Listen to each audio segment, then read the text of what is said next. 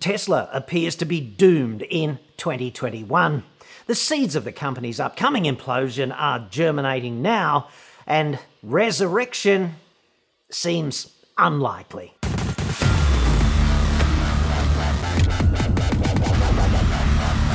I'm John Cadogan from auto expert dot com dot a u, and I get new cars cheap for buyers here in Australia. Website for that, obviously, or you can click the card on screen now. But in today's report, I'm not gonna lie, mounting a frontal assault on the Church of Electric Jesus is rather uplifting. A good way to say sayonara to the worst year that I can remember. When I consider Tesla's future, I'm imbued with joie de vivre, more than I should be, perhaps. I know Tesla stock is sky high, okay? Higher even than Electric Jesus himself says is reasonable. But the world's leading E V kit car company is doomed, ultimately. At least that's how I see it. And here are the top reasons why. Tesla has had essentially zero competition for six or seven years now, right? Nissan Leaf doesn't count. Hitbox.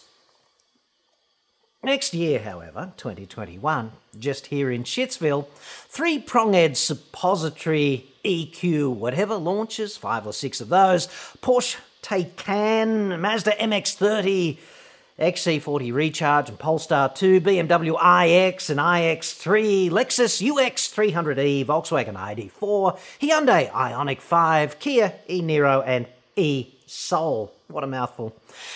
These are all proper E Vs from proper car makers, in addition to the ones that are on sale now, right? Meaning companies unlike Tesla, which understand actually how to make cars, right? Tesla kind of almost knows how to make cars, and they do E V tech pretty well, but the cars and the support are third-rate at best. Every Tesla I've ever looked at is about as well finished as a moderate pre-production prototype, you know? Viable competition is going to be a new thing for Tesla, and certainly not a positive. You've got to remember, Tesla lacks anything really unique in terms of the underlying tech. They use the same battery tech and electric tech as everyone else. The only thing Tesla has in the domain of uniqueness is when you buy a Tesla, you're also buying, in a sense, a little piece of Electric Jesus, the real world's Tony Stark. I think this is a fundamental motivator for many Tesla owners. You know, they don't necessarily want an E V, they want a Tesla because of what it says about their link to Electric Jesus. But clearly, not everyone who wants an E V wants that. You know, some people just want an electric car. They don't want to sip the Kool-Aid and join the friggin' cult, you know? Maybe most potential E V buyers are like this. So, in any case, there's going to be actual choice of E Vs with four hundred to four hundred fifty k's of range in twenty twenty-one. That means proper competition. Tesla has never had to operate in a market with actual competition before, and this will place them under immense additional pressure for a change. And much positivity is made of Tesla's sales down under, right? Every time someone talks about this, it's all trumpeting. Local E V evangelists trumpet Tesla sales hit ten thousand recently. In the fine print, of course, it's a seven-year cumulative total, right? The cumulative sales from twenty fourteen to today, ten thousand. If you read this evangelist reporting, okay, it continues with statements such as this. Tesla still sits atop the throne. That's from Bridie Schmidt, who's lead reporter for The Driven, which is the sister site of Renew Economy, and she is also the co-organiser of the Northern Rivers Electric Vehicle Forum. I must confess, I don't know anything about Miz Schmidt, but I suspect, given the niche she inhabits in the domain of reporting, she's unlikely to be all that critical of Tesla. Pro-E V reporters tend to offer exclusively pro-E V rhetoric. Tesla has shipped more than ten thousand electric cars to Australia since twenty fourteen and is still selling double that of all other car makers combined in twenty twenty, new data has revealed. Bridie Schmidt again there, which sounds friggin' awesome, but just for the sake of perspective, okay? Total non-Tesla E V sales for Shitsville for the year to November, one thousand five hundred eighty-nine. Last year, same period, one thousand four hundred thirty-two. So that's eleven percent up off the lowest of low bases, but hardly meteoric. Non-Tesla market share for E Vs is only about two-tenths of one percent of all Shitsville new vehicle sales, slightly less than two vehicles for every thousand sold. So, this year, according to shipping data from Vita Prime, Tesla will sell about three thousand cars in Shitsville, and ninety percent of those vehicles will be Model threes. Total E V sales here, including Tesla, is about six in every one thousand cars. So it's kind of hard for me to see even one percent of new car sales in twenty twenty-one being battery E Vs. Despite the flood of reporting, rhetoric and positivity, ninety-nine point something percent of car buyers choose conventional internal combustion cars. E Vs are frankly a sideshow commercially. A good way perhaps for car makers to virtue signal while at the same time selling big fat diesel S U Vs and utes, which are the most popular vehicles here in Shitsville. The South Australian government is going to legislate an E V tax, okay, allegedly to compensate for the alleged impact of those E Vs, right? The revenue that those E Vs are not paying as fuel excise. And New South Wales and Victoria are on the record saying words to the effect of, "What an excellent idea." It's taken them a long time, I'd suggest, to axe the luxury car tax because it still exists. And let's not forget that tax was only imposed to protect the now defunct local car manufacturing industry. Just saying. Politicians are, of course, fuckwits. Around the world, E V subsidies are drying up, okay? Making electric cars less attractive to buyers by virtue of being less artificially competitive with internal combustion equivalents. This is just a fact, and hey, you don't have to like it. Next up, for Tesla, the wind has come completely out of Model S flagship sales, at least it has here in Australia. Model S hovered at about five hundred units annually here in twenty fifteen to twenty seventeen inclusive, but they've been declining profoundly ever since, and they're looking like maybe one hundred fifty to two hundred Model S sales at best this year. The long-term failure of Model S here is essentially a done deal. Its race is run, and the Model X is in the same profound state of sales decline. And this has occurred without any competition. But competition is on the way, right? Established car makers are starting to make E Vs because they have to.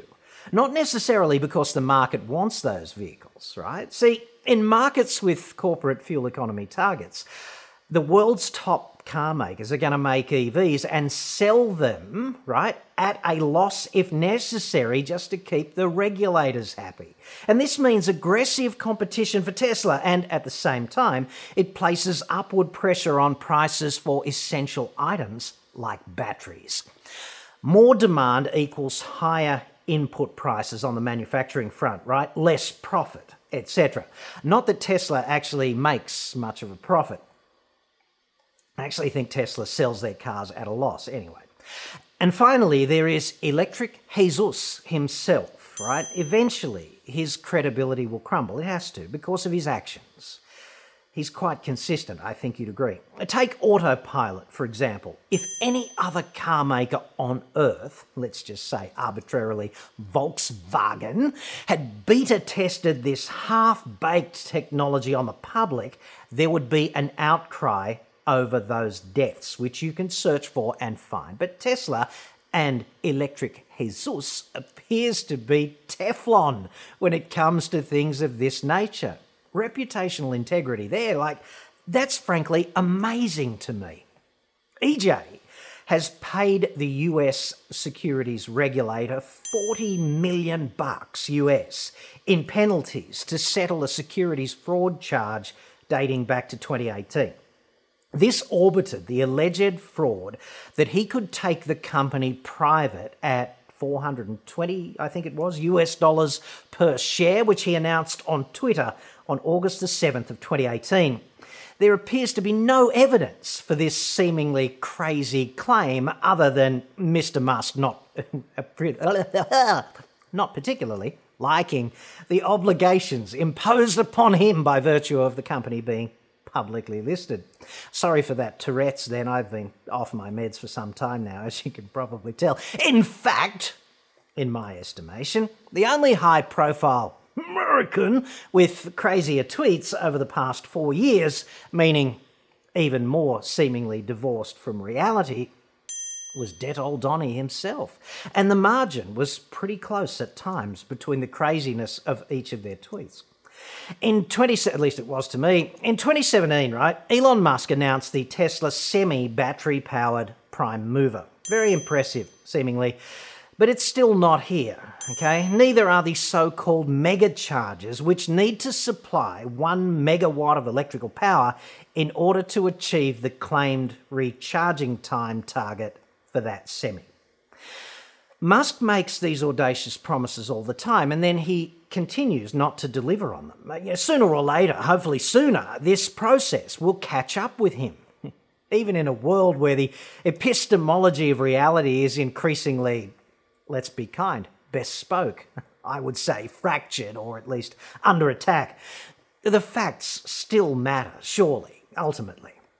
Several credible experts quoted in Bloomberg, et cetera, at the time were sceptical about the Tesla Semi's performance claims, and the Carnegie Mellon College of Engineering's analysis of electric trucks dating back to about the same time suggests that the batteries will be too much of the total weight. And this increases the capital cost of the truck to roughly double the cost of an equivalent diesel prime mover, which is kind of significant in a business as competitive as freight. So there is, at best, at best, a huge question mark loitering over the semi. Will it happen? And if it does, how much worse than the promised performance will it actually be? Nobody yet knows. Tesla, no doubt, will attempt to reinvent reality at that time, if it ever launches, or at least to rewrite its historical statements. E J has also pricked teased the Cybertruck memorably in November of twenty nineteen, and the orders just flooded in. It was amazing. I'd suggest anyone else would have been laughed off the stage and crucified in the reports that followed, mainly because most eight-year-old children could have done better than that design. The Cybertruck is simply infeasible in the domain of homologation. You cannot register a Cybertruck like the one he revealed. He also hilariously claimed the windows were unbreakable. Shortly before, two of them broke during the event. That's not funny at all, so well done there. Cybertruck, as it was shown to the public, lacks windscreen wipers, side mirrors, front bumper. It has illegal lights at the front and the rear. The tyres protrude illegally beyond the body. It appears to lack crumple zones for crashworthiness. And it appears to offer poor pedestrian protection as well. And the material choice, like aerospace-grade stainless steel, is frankly ridiculous. Therefore, the Cybertruck is a fantasy. Also, deafening silence on Cybertruck development ever since, except to say that the design's not finished yet, like, no shit. And the production date of late twenty twenty-one is achievable only if the Gigafactory in Texas gets finished on time. So, I'd be leaning towards just another empty P R stunt with very little substance behind it, if any. The Tesla bubble is built on tenuous foundations such as these, and it is going to burst because it's underpinned by little more than cult fanaticism. Unfounded belief in electric Jesus, you know, the saviour, but of what exactly, I kind of remain unsure. twenty twenty-one is going to see Tesla come up against actual competition from hardcore car makers, which it is frankly ill-equipped to endure. Tesla seems to have nothing new to deploy in the face of this real commercial assault that is already underway. You know, once this bubble bursts, and it might take until twenty twenty-two, but once it bursts and all of the hot air leaks out, you've got a couple of kind of cool concepts and some relatively poorly made aging E Vs with a tenuous philosophical link to electric Jesus, and frankly, not all that much else, at least not that I can see. So if you're Daimler or Volkswagen or G M or Ford, would you wait for Tesla to make like the Hindenburg and then swoop in for pennies on the dollar? Or is it just not even worth picking through the ashes when this happens? That's going to be kind of interesting to watch. Like, who would buy Tesla after this inevitable purge slash collapse? Who would want such a thing? Tesla has only one medium-term trajectory that I can see, and that is failure, which the market has not yet factored in. And I know many of you will let me have it in the comments. That's a done deal. I'm certain of this. I'm kind of looking forward to it. And many of you who are letting me have it, right, you will cite the share price, which is stratospheric, the market capitalization. You will do that as your key repudiation of my position on Tesla and electric Jesus. I would respectfully retort, dude, is that the best you've got? Markets are famous, infamous for ignoring this kind of thing. Just look at October the nineteenth of nineteen eighty-seven and October the sixth of two thousand eight. Rationality and analysis has very little to do with these kinds of, frankly, inevitable corrections. It's certainly been emotional watching E J and the faithful dance in this disconnected from reality way, but at least the entertainment is not yet over, I'd suggest. It might even ramp up considerably in twenty twenty-one. Here's hoping.